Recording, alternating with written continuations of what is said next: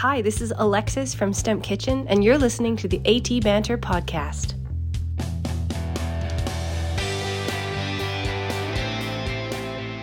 Hey, and welcome to a, another episode of AT Banter. Banter, banter. Uh, hey, this is, of course, the podcast where we talk with advocates and members of the disability community to educate and inspire better conversation about disability. Hey, my name is Rob Mineault, and joining me today, the only guy I need on this particular podcast, Mr. Ryan Fleury. That is me. Hi, everybody. And that's it. It's just the two of us. That's why uh, no no Liz and no Steve today because, well, as I was saying earlier, it's December and it's a crazy December. Uh, I'm I'm finding, anyways. I don't know about you, but uh, I can't wait for it to go. yeah, yeah, no, exactly. This year is just like, oh man, could we please just let this be over with this year? And not to sound like a Scrooge already, but it's just like there's too much going on. I'm just not into Christmas this year. I don't know what it Really? is. I just want it to be past us and let's move on. wow. Okay. I'll Yep. look it up. You can call me Scrooge all you want. Anyways, um, well, I think that covers it. You're, have you been have you been keeping up on the on the giant um, Hall and Oates lawsuit? Do you have any updates uh, for the audience? I honestly don't have any updates. No, I haven't been following it. yeah, I don't, I don't I don't think there's anything really been released. I haven't heard anything more about it. So Well, Yeah. you know, made the spotlight for 10 minutes and was over with. well, I don't know. I, I'm still I'm still really curious. Still Well, really I'm sure we'll hear more. Like, it's like if Simon took a restraining order out against Garfunkel. I mean, it just, people, would be, people would be interested in that. So there you go. Uh, all right. Well, enough of that. Um, hey, Ryan, yeah, Rob. uh, what the heck are we doing today? Today we are speaking with author, advocate, content creator, musician, speaker, and so much more, Heather Hutchison. Welcome, Heather. Thank you. Well, that was tame. Come on, let's hear some excitement. So glad to be here. I'm so excited. I could not agree more about the whole Christmas thing. I'm so ready Are for you really? Yeah. You're Love it. same, huh? Yeah, this month could be well, I like Christmas, but I totally agree that this like lead up to Christmas has just been absolutely insane this year. it has. No, I am so glad that you said that because I thought I was the only one. So I'm actually, you know, screw this podcast thing. Let's just have a, let's have a December 2023 support group right here. I think we need it. yeah, it's it's it's been it's been tough, but well, okay. I tell you what, we'll we'll get into that a little later. But maybe just give us a, a little bit of a snapshot uh, of yourself and uh, what you're up to. Yeah, for sure. You you covered it pretty well. I'm impressed. You that was a good summary. Um, but I'm Heather. I live on Vancouver Island. I'm a musician, content creator, author, speaker, um, as you already mentioned. And right now, my focus is on a lot of um, short form video content. So I basically create content around uh, for my own channels as well for as for other brown brands around um, mental health and disability uh, advocacy. And basically I just try and like show people the fun side to it a little bit um just because I think people get we lose like the humanity and people get really like freaked out by disability. So I think when you can like approach it in in a pretty like approachable kind of fun way that really like clicks with people and it sticks with them more and they're like hey this person's just like us and then that that really kind of like strips away the like fear and discomfort that they feel when interacting with us so that's kind of my goal Brilliant, brilliant. Now, wh- what exactly is your eye condition? Have you have you been blind since birth? Yeah I have Leber's congenital amaurosis Wow, where to start? I don't even see. That's the trouble with when we have these overachievers on the um, on the show. I don't even really know where to which which branch to go down. Oh, we can Uh, bash Christmas some more if you want. No, well, that's later. We- we get to that. Well, We'll okay, talk about so Taylor Swift. Yeah, no, we overrated not helping Ryan. is that gonna give me hate I don't know. It'll get us hate. Well, actually, we're going to get you to share your socials, so it might get you hate. I don't That's know. true. Uh, but who cares? Who cares what a bunch of 14 year old girls do? Uh, and to all the 14 year old girls in our audience, sorry, just kidding. JK, JK. Um, let's let's talk a little bit about music. So, how long have you really sort of been into music? When did it really become uh, a real passion for you? And and to talk a little bit about about um, your albums. I think music was always a passion for me. I don't really remember a time when music wasn't part of my life. I can remember being like a couple years old and having one of those Fisher Price tape recorders with the microphones. I don't know if anybody else remembers those. Totally, totally. and I would carry it around everywhere and like make up songs and stories. And um, I struck a deal with my brother when I was six um, to lend me a hundred dollars to record an album. Now, thankfully, that did not happen, and a hundred dollars is not exactly what you need to record an album. And before everyone's like, "Oh, that's so sweet," no, he wasn't being altruistic. He was charging me 30% on the loan. I'm very business minded. And um, when I was five, I guess I started piano lessons, and it was actually more of like a physical therapy thing for me because I was born with hypotonia or low muscle tone. And I guess the thinking was that playing piano would help to strengthen my hands and wrists. And I don't really know if it did much good for that, but it sort of started this lifeline that I've clung to for most of my life. Um, and I wish I could say that I was like super dedicated and practiced really hard. That would be a lie. I was a terrible piano student. Like I think my teacher hated me because I was far more interested in like making up my own songs or figuring out songs by ear that I heard on the radio. And the songs in my books written by like who I thought of as boring dead guys didn't really hold a lot of interest. um, but then as I got more into my teen years, I actually went back to piano lessons because, you know, those were like the teen angst years and I felt really alone and like nobody understood. So I used music as kind of a way to, as like a cathartic way to sort through those huge, complicated teenage emotions. And the summer I turned 15, um, very reluctantly, uh, encouraged by my music teacher, I went into a provincial talent competition, and one of the judges for the finals of that competition was a music producer. And he came up to me backstage and gave me his card afterwards, and he was like, Let me know if you want to chat about making some recording some music. And I didn't really think anything would come of it. I was super like flattered that an industry professional had taken an interest in my music because it was really my first time ever performing original music in public. Um, but he proved me wrong, and a month later, there we were in the studio recording Wow. the first album, and it's just kind of gone on from there. Wow, that's like right out of a movie. That's I know, see- right? You see that in a movie where it's just like, yeah, some guy you know catches you backstage and gives you his card and says, "Hey, wow, Yeah. so that's cool." And so that was when you were fifteen. Yes.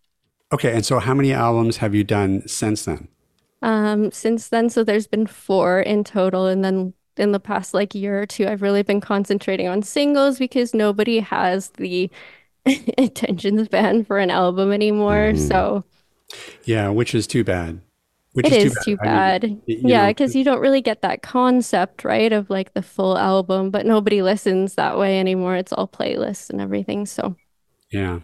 What do you find you enjoy more in the process? Is it the playing or is it the, the songwriting? And where do you draw inspiration from?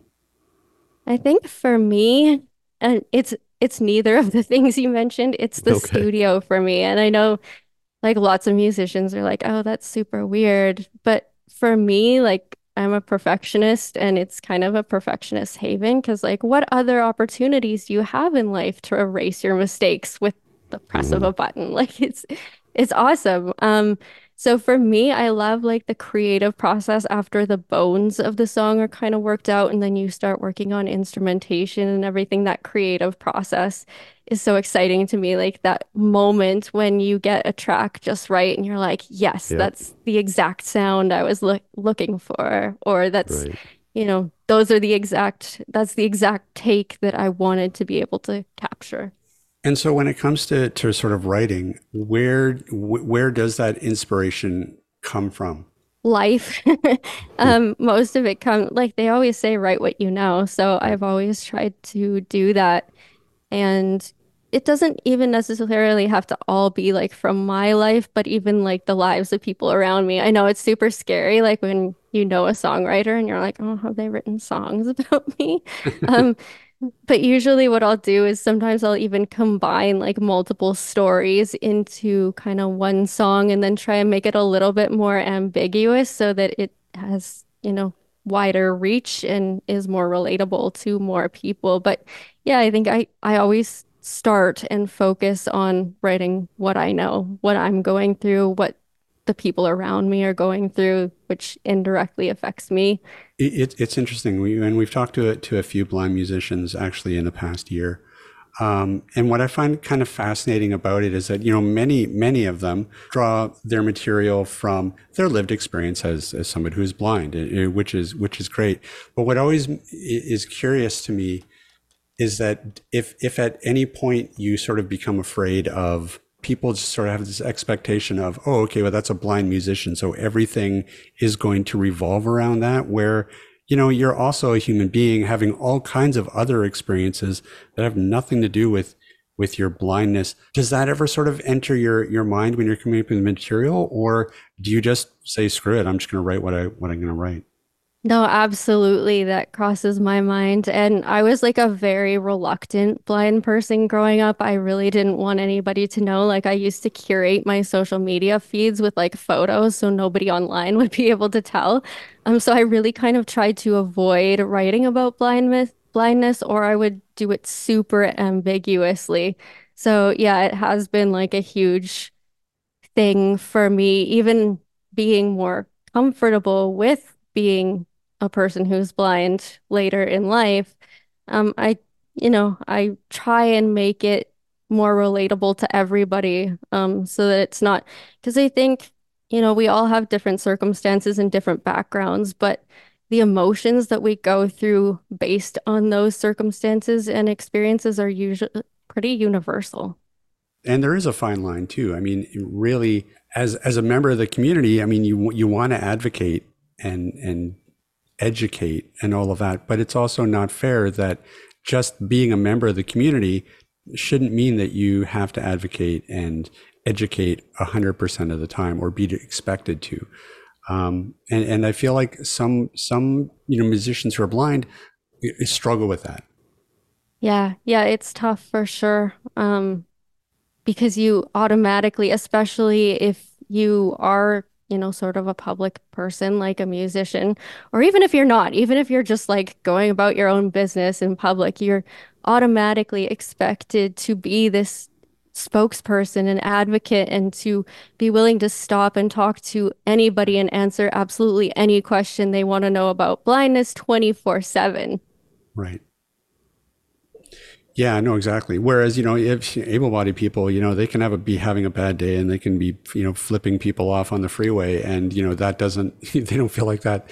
That reflects all, uh, you know, an entire community of people. Uh, it's, you know, some everybody has a bad day, and everybody certainly should not have to be expected to be an ambassador for an entire community uh, all the time. Yeah, exactly. I there's so many people who have come up to me and they're they're like, "Oh, I met this one blind person. They were really rude." Okay. Um,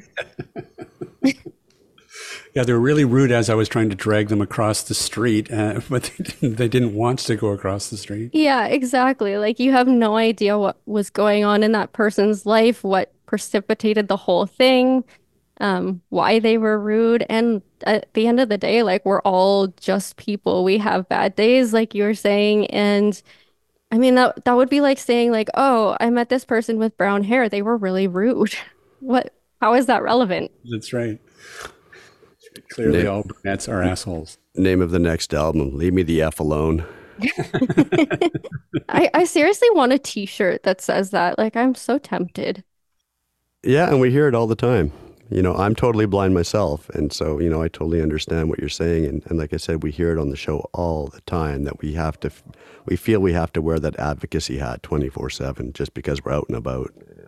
Yeah, exactly. And I do it online a lot. And I think people think that, like, oh, that must mean that I want to talk about it 24/7 or that I do talk about it 24/7. And that's so far from the truth Yeah, with my friends and family who I'm close to. It honestly doesn't come up that much really in day-to-day life. Um, but why I do it online is actually so I can advocate on my own terms and hopefully if you know the the people who watch those videos if we were to hang out or if they were to meet another blind person they could just focus on the things that make them the same instead of like all you know all the Yeah. annoying blind people questions are already out of the way because hey I follow this blind person on TikTok or Instagram or wherever and they told me that such and such so that's that's really why I do it yeah, that's awesome. Yeah, and actually, uh, let's talk about that too, because you know I have to admit that you know, so I've been a follower of you on Instagram for probably a year, and so I, I'm actually really excited that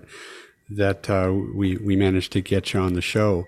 Talk to me a little bit about um, the social media channels and how this sort of grew, and and what prompted you to really sort of lean into that advocacy and education part of that, and really to build them out, because it is a lot of work creating content like you do.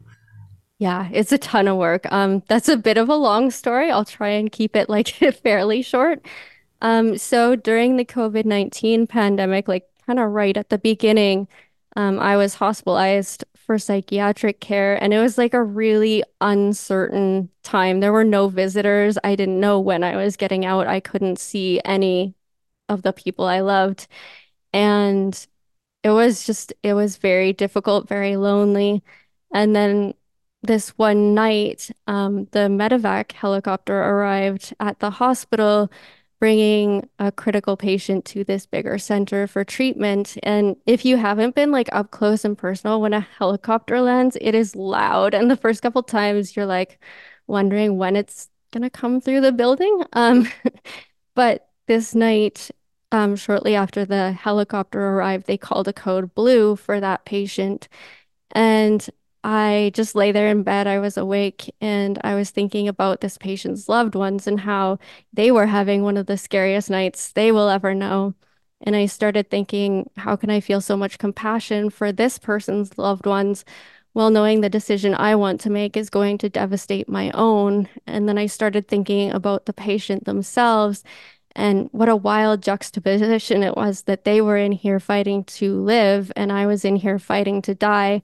And one of us had a choice. And so that night I chose life. And I realized that if I was going to get better, I would have to take a really hard look at the things that I would, was doing that weren't working. And a big part of that was the shame of being blind and the shame of the space I was taking up in the world and feeling undeserving of that.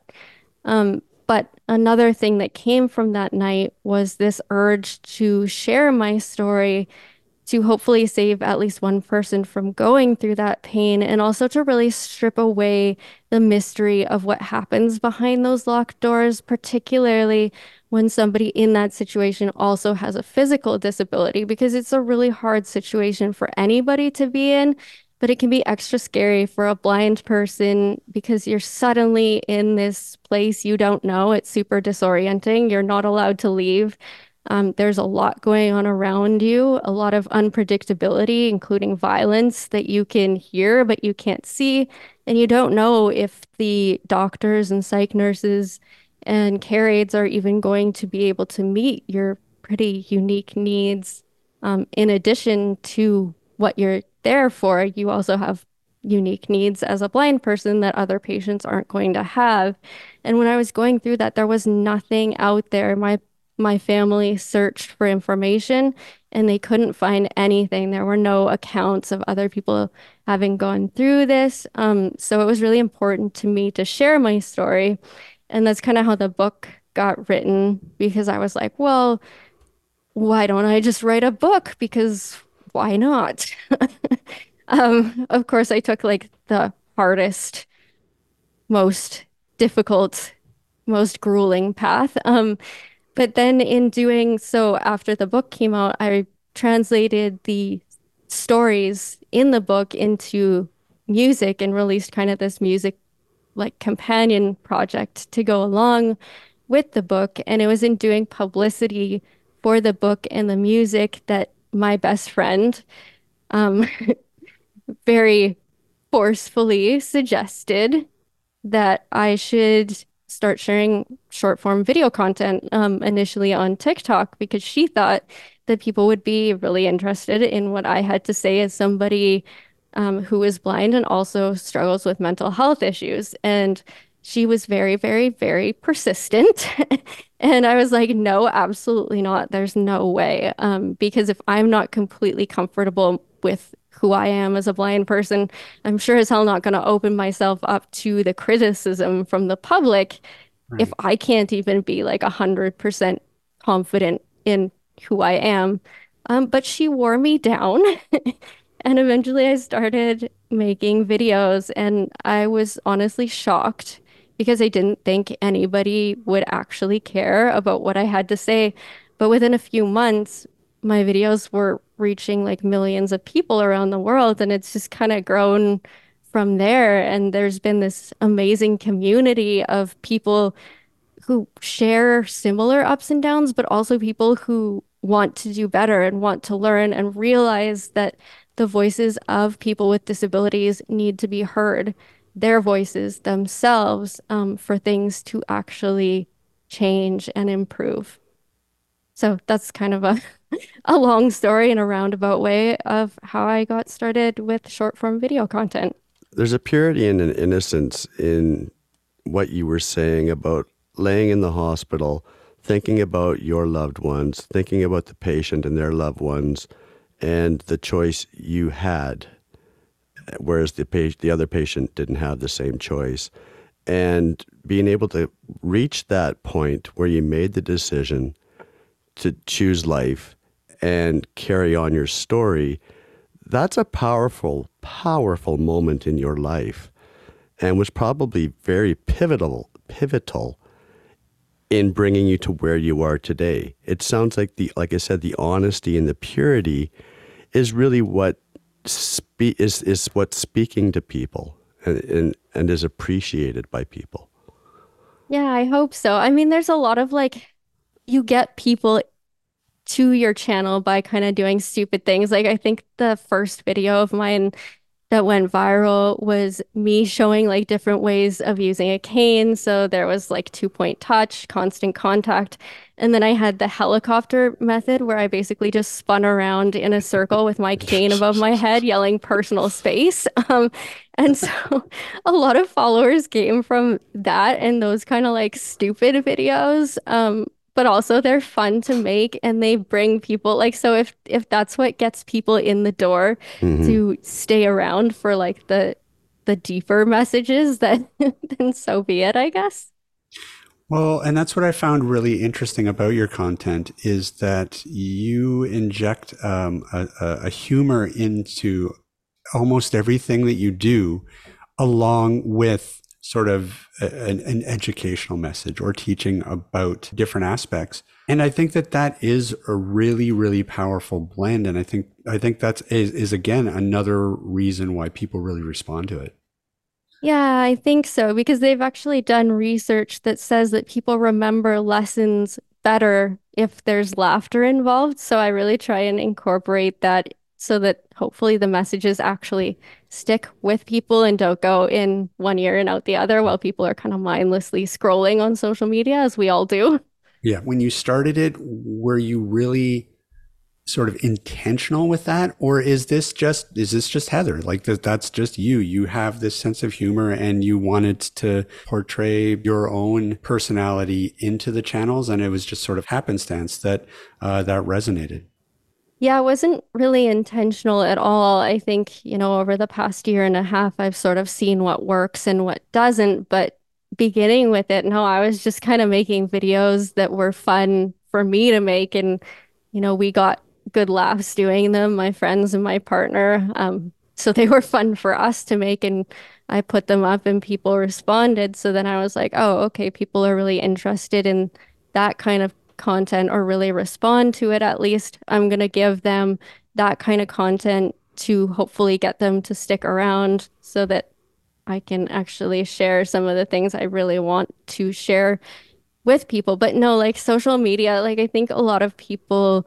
when they start on that journey are pretty intentional like oh I want to I want to be a content creator. I want to get a lot of followers. For me, it wasn't really that at all. I it, this was honestly like totally unexpected. I'm just being nosy, but like, so are you able like, when you get that amount of followers, is this able to just kind of be a full time gig for you?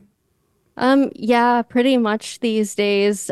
I mean, not specifically the content per se, as the other opportunities that come with it. So, you know, sitting on committees for advocacy, um, public speaking, brand deals, things like that. Those are sort of where you actually make the full time, like make full time work for you. Um, the content, like not so much, because especially here in Canada, like we're very limited on the money that we can make actually from like the content itself. Like we don't have the creator fund in Canada on TikTok, which is really too bad. Um, but yeah, it's it's not the views so much as just the opportunities that have arisen from the views.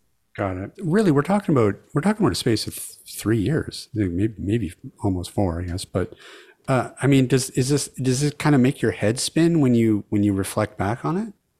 It really does, and it's so weird for me to think like I'll post a video and it'll get like 10 or 15,000 views and I'm like disappointed. I'm like, oh, well, that sucks. That video flopped.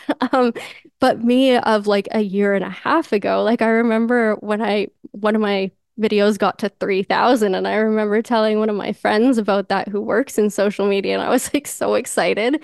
Um, and it's also relative because now 3,000 views would just be like depressing. So it's yeah, it it's really like when I think about it in those terms and where I was a year and a half ago versus where I am now and how like everything just it's all relevant. It is like really wild to think about because in the in the scheme of things it really hasn't been that much time. I have to say, even it does that does weird me out sometimes when I think of it. Yet, like, yeah, the pan, oh, pandemic thing was only three years ago. It seems like a lot longer. Like, yeah, yeah, it really does. And my book came out, I guess, like a year and a bit ago now. So I've only really been posting on social media for like a year and a half, I guess. Right. I was just going to say, we got to get ourselves on TikTok. you should. You should. It's, I mean, love hate again, but um, that's kind of where, well, honestly, like, I don't know if you guys well, you said you're on Instagram, but Instagram Reels these days are honestly sometimes performing even better for me than TikTok videos. Wow. So if you're on Instagram, make Reels. Well, we have one more thing to do. We have a yep. whole plan of, of just a live stream of, of Ryan in a pink tutu and a hula hoop. Uh, That's just, right, swinging my cane around. Just, yeah, oh wow! Hooping, well, I'm sure that would get some views. I can give you some um, pointers on the helicopter technique if you, if you need. awesome. That's perfect. Need it for sure. Yeah talk to me then a little bit about about some of these opportunities that have presented themselves um, as as a result of of the channel's successes. What what kind of other advocacy um, work are you doing, and and sort of other committees and stuff that are you sitting on? Yeah, so let's see. I've done quite a bit of work with different brands, just sort of promoting. I mean, the good and the bad is that inclusion is really a buzzword right now. Um, so that means there's a lot of work for me, which is great. Um, but I hope that people will continue with it after it's right. not like the mm-hmm. cool thing.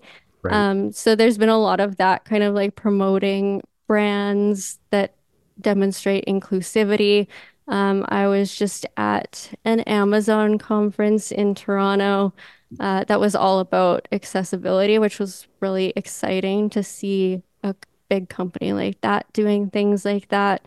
Um, I've done work with like adaptive tech companies, demonstrating some of their products and sharing them with followers. Um, I'm on a committee right now working on developing a framework for accessibility training in the workplace. Oh, wow. Um, I work with, yeah, just a, a bunch of different companies. There's some like really exciting stuff coming up in January that isn't really finalized yet, so I can't say much about it. But um, there's yeah, a lot of really amazing things happening, and then just like traveling to conferences to speak um, has been really cool and also really nerve-wracking. So You know, bet. Well, so and so between all of that and plus like creating the content, like you must be like worked off your feet. Honestly, yeah, like like we were talking earlier about Christmas. Um, right now, like all the brands want to have meetings about like performance this year and what's coming up in January. And that's part of the reason why I'm just like, oh, I'm so done with this year. I just I want the 21st or whatever that day is to come so I can kind of take a break because it has been exhausting and it's tough like at the end of the day when you're doing, you know, meetings for committees and this and that and brand partnerships and talking about content strategies, et cetera, et cetera. It's really hard to like at the end of the day, especially because like it gets dark so early now and it's so cold and by like 4:30 I'm like, "Oh, I'm ready to just like get into my pajamas and do Yeah. nothing." But I'm like, "No, I gotta film content, so I gotta come up with ideas. I gotta like be super engaged as soon as the the camera comes on where sometimes I'm just like, you know, you don't always feel it. And I guess that's kind of the downside of doing this sort of thing full time is that you can't just do it like fair weather when you feel like it. You always have to be making content. So that's Yeah. that's kind of tricky, but um I have just like a, a giant list of content ideas that I keep on my phone and every time like during the day if something pops into my head, I'll just like jot it down. Um so I can kind of draw from that list when I'm not feeling very inspired. Right.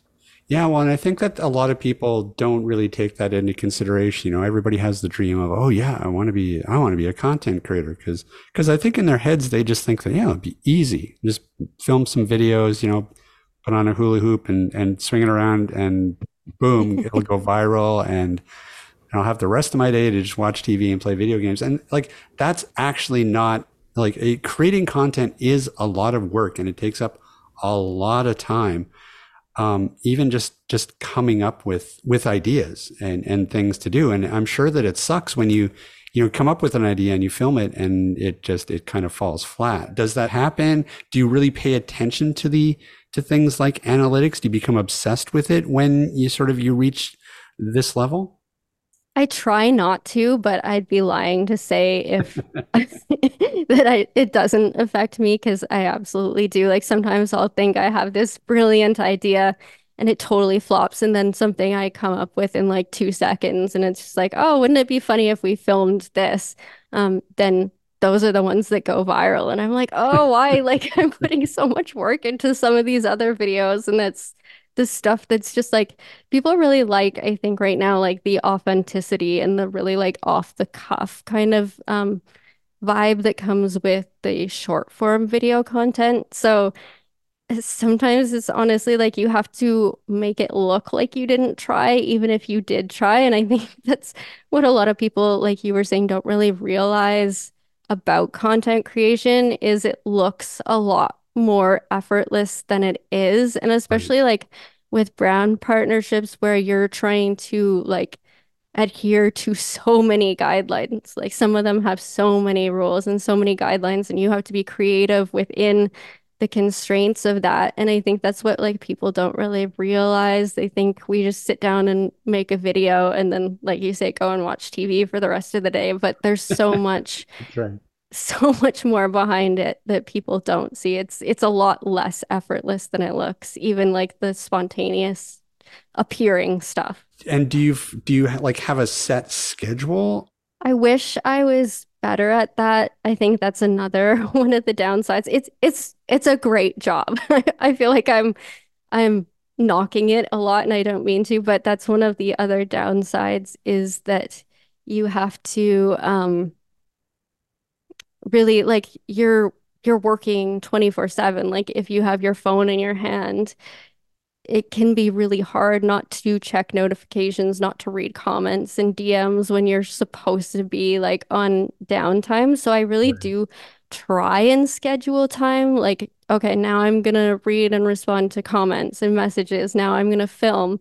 Um, but it's, I mean, it's life. It doesn't always happen that way. Sometimes I'll get down to like a few videos and I'm like, oh crap, I really need to spend some time filming. Sometimes depending on also like what's going on in my life like if i'm traveling a lot that makes it easier. Um, it's easier to come up with content and just shoot things as they come up. Um, so then i'll have like a bunch of videos to go through and that will often keep me going for like a while. Like sometimes people will be like oh my god you've been gone for so long. And i'm actually like back home but we filmed like 20 videos in five days so they just get kind of spread out over a while.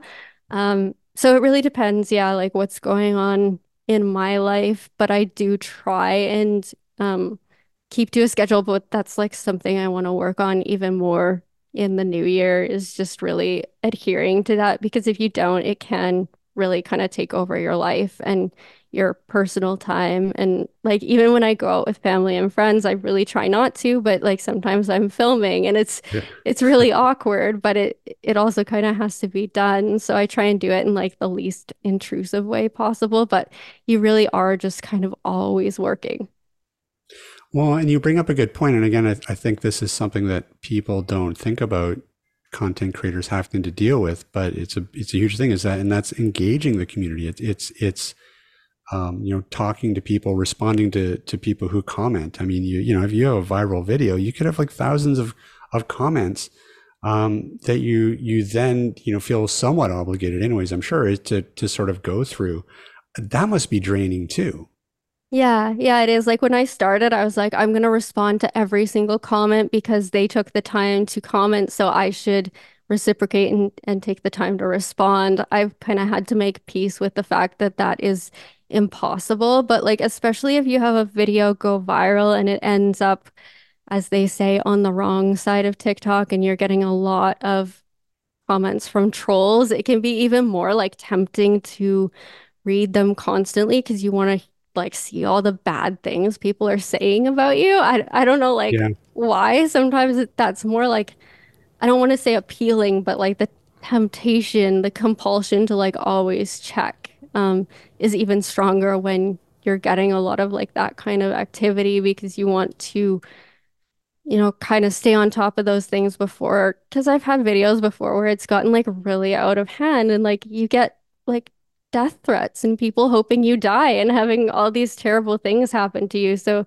it's something that you want to watch out for for sure. Um, but yeah, engaging with the community. Um, I try, you know, my kind of rule is like the first hour that a post is up, I try and kind of dedicate to responding to comments. And then kind of after that, just as I can. And it also depends like on how viral the video is, what's what else is going on in my life, but I try to make a decent effort to at least show up and respond to as many comments as I can, but the the days of responding to every single comment are unfortunately long gone and I hmm. wish I could, but it would just be ridiculous. I would never get anything else done.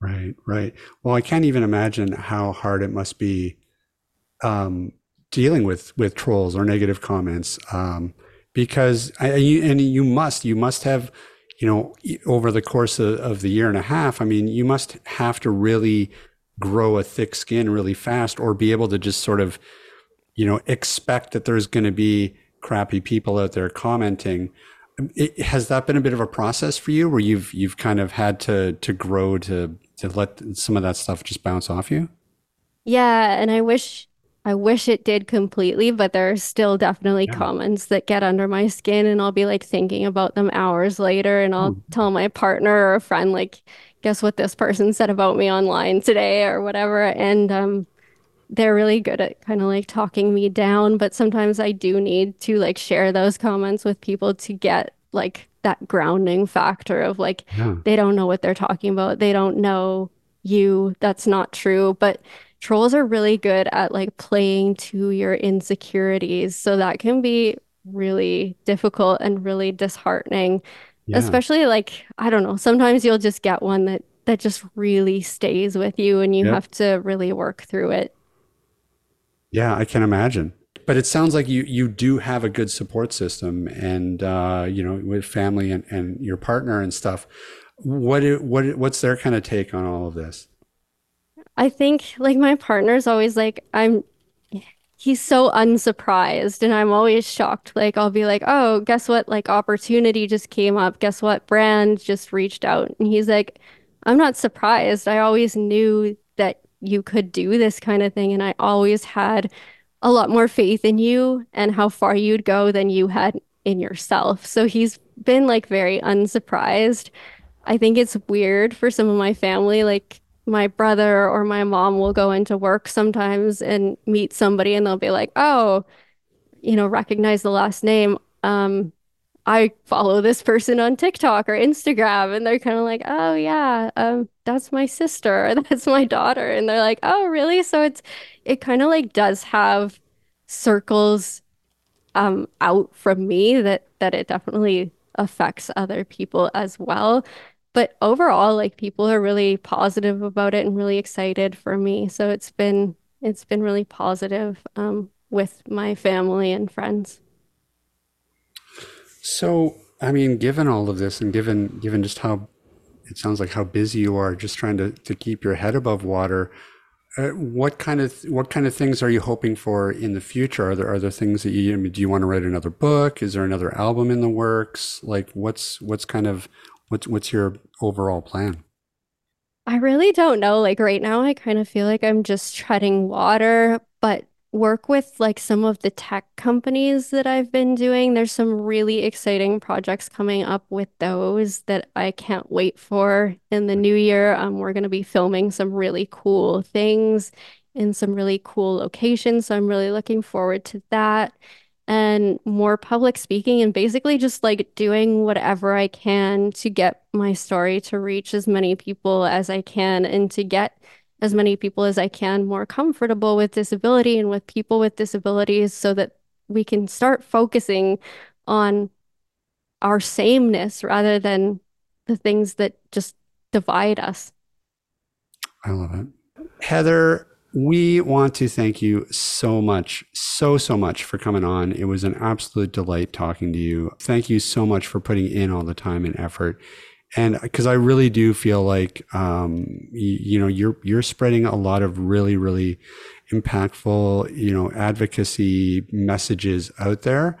And, uh, that, that's really key right now. So, you know, thanks for all your hard work. Thanks for coming on. And uh, if people are interested in the world of Heather and all of this stuff, the, the albums, the the book, all, all the social media feeds, is there a place they can go uh, to find out more? Yeah, thank you so much. And thank you so much for having me. I really, really appreciate it. And it was super fun to come on. If people want to find out more information about the book and the music, and there's links to all my social media on my website as well, they can check out my website, www.heather-hutchison.com, H-U-T-C-H-I-S-O-N.com. Everybody adds in like an extra N. Well, listen, uh, you have to promise to come back uh, when you know maybe next year when something's going on with the with the tech stuff. I'd love we'd love to hear about that because we love tech around here. We we cut our teeth on assistive technology, so we are into it. Awesome. Absolutely. All right. Well, best of luck with everything and uh, happy holidays and just hang in there for another 12 days. We're almost there. Yeah, 12 Almost more there. days. Thank you guys so much. Thanks, Heather. Thank you, Heather. Thanks. Oh, what a lovely lady. Oh, it was good. Yeah. Good very cool. conversation. Very very cool. Have you have you checked out a lot of her her social media stuff? Are you on so are you on Instagram? Do you use Instagram very much? Like White Cane Records. White Cane Records is on Instagram, Yeah. but I personally are not. But you- but you don't browse. You don't you don't No, you don't do anything with Instagram. Yeah. no. That's fair. Yeah, no, I got into it too. I'm just a, I'm just a you know bit of a lurker. I just I just look at a bunch of stuff. But uh, no, her her Instagram feed's been on my radar for for quite a while. And actually, I, I think I'm pretty sure Blind Beginnings actually follows her as well. Um, but it's a really really great um, channel. I, I mean, I'm not into TikTok. TikTok's not my demographic, but um, but I'm sure that you know all, all of that is great too. So I, I really really highly recommend um, everybody uh, go check her out. Go check out her her um, her channels and uh, everything else too. yep support the community, support each Yeah. other. Yep, exactly. And she's got cool merch too. Like she and, and yeah, her stuff is really funny. Like uh, that's the other thing that you know we didn't actually talk about enough, but it's really funny. I'll have to look at it again. 'cause I don't remember what was there. It's cool. Yeah, like a lot of a lot of her videos. So Cool. Yeah. So there you go. So um, anything else? No, I think that covers it. Yeah, I think so too. We're tired. We're tired, and we just want January to be over. So let's. Well, December to be over. What did I say? January. Yeah, I'm already. I'm, I'm already there, man. I'm already in January. Beach with a with a drink in my hand. There you go. Um, oh, if only. Um, all right, my friend. Let's get out of here. Um, hey, Ryan. yeah, Rob. Hey, where can people find us? They can find us at atbanter.com. They can also you drop us an email if they just so desire at cowbell at atbanter.com. And they can find us on Facebook and Instagram That's correct. And Mastodon. and Mastodon. There you go. Yep, yep.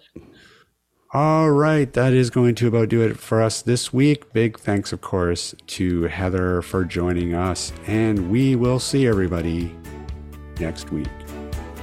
This podcast has been brought to you by Canadian Assistive Technology, providing low vision and blindness solutions across Canada. Find us online at www.canasstech.com. That's C A N A S S T E C H.com. Or call us toll free at 1 844 795 8324. For all your assistive technology servicing needs, call Chaos Technical Services at 778 847 6840 or find them online at chaostechnicalservices.com.